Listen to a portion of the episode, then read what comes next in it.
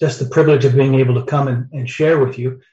Um, oftentimes, as a pastor, uh, your noon time is is taken by people wanting to talk or going out to lunch. But uh, when Rick asked me to come and speak, um, my mind immediately went to a passage of scripture that um, has really impacted me in, in a mighty way. Um, and it's in Psalm 27. And um, written by David, mighty man of faith, yes, king, a man who knew all of the sufferings of a, an individual who was thrown away by the uh, previous king, Saul, and had to fight for his own life. A man who lived in um, a cave, a man who lived out with the sheep, a man who lived in the throne uh, room of, of Israel later on. But in, in Psalm 27, profound passage of scripture, he talks about the fact, he starts in verse 1 The Lord is my light and my salvation, whom shall I fear? A very good um, illustration, a reminder that if the Lord is our light and the Lord is our salvation, there is nothing really to fear. And as long as that is the case, as long as we hold that, um, we have nothing, nothing to fear.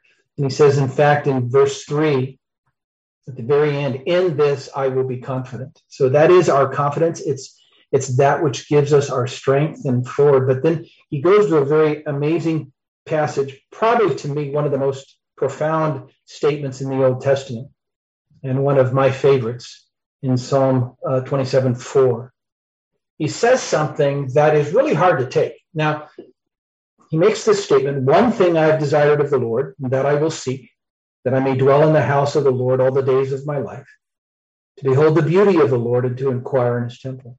Whenever, for me, a minimalist, whenever it comes to an aspect of when a person says one thing, well, that there's no there's no second, there's no third, and there's no fourth. There's just one thing. And so I studied this and worked through this passage. And I just want to remind us before we go to prayer, as he says here, one thing I have desired of the Lord. In other words, he is saying, this is the only, most important, the single, the priority one. This is the one thing that I desire of the Lord. And so I was really interested in studying this and okay, what is that? So that's the desire. The one thing is, is the desire. And then the second phrase, it says, and that I will seek. So well, that's that doesn't tell me what the one thing is. What is the one thing, David? He says, but I, I want you to know that the one desire that I have, I'm going to seek after, and that's his decision. I will seek after this one thing. Okay, okay. What's the one thing, David? That I may dwell in the house of the Lord. Now, I, for a long time, accepted that as the one thing, because that's also involved in, in chapter 26. He deals with the, the house of the Lord that I may dwell in the house of the Lord. So that's his dwelling place. But I've come to believe that that's not his one thing. I think that's in, important because then the next phrase says, all the days of my life. And that just basically tells me about his duration, how long he wants to be there. So the one thing is that I may dwell in the house of the Lord all the days of my life. And here, the next phrase is the one thing. This is the one thing that we have to hold on to to behold the beauty of the Lord. That's the delighting. We get caught up so often in so many ways and so many things. We get caught up with all kinds of good things. We get caught up with uh, doing good things, um, filling our lives with all kinds of second and third and fourth. And we forget the fact that there's just really one thing that matters and that is the the aspect of eternity that will be ours forever. It's the beholding of the Lord God. Remember in in Psalm uh, in um, Hebrews chapter twelve and verse two, looking unto Jesus, the author and finisher of our faith. Faith. Looking unto Jesus. It's that focus upon who Jesus Christ come. And the devil doesn't really care what's number two, three, four, and five. He just doesn't want you on one. He wants you on anything, and even even if it's if it's uh, studying the Word of God for preaching on Sunday, that's a good thing. But if I'm missing the face of Christ, if I'm missing who the Lord is, I'm missing the number one thing. Now, I'd like to stop here, but I'm compelled to go to another thing, um, if you have your Bible and you're there, turn to Luke chapter 10.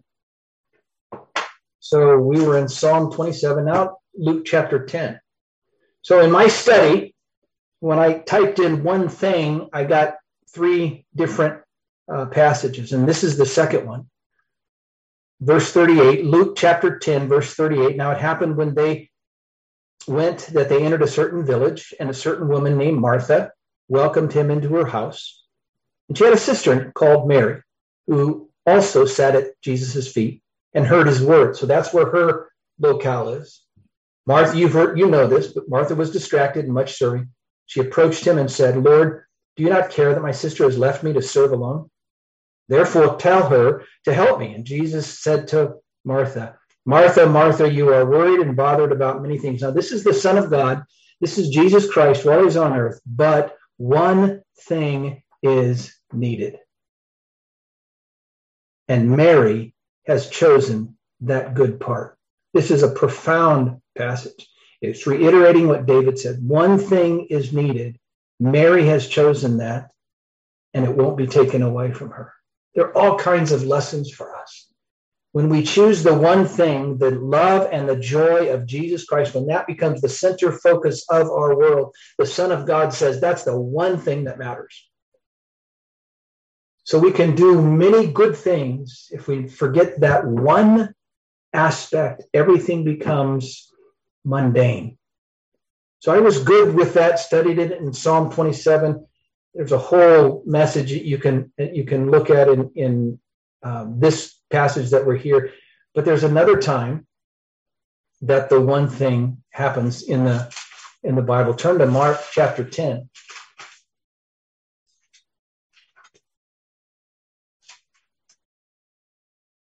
In Mark chapter 10, starting in verse 17, a man comes running up to um, the master and says, um, Good master, what shall I do that I may inherit eternal life? And you know this story. And he gives he gives some statement back and he says in verse 20 teacher all these things i have kept since my youth.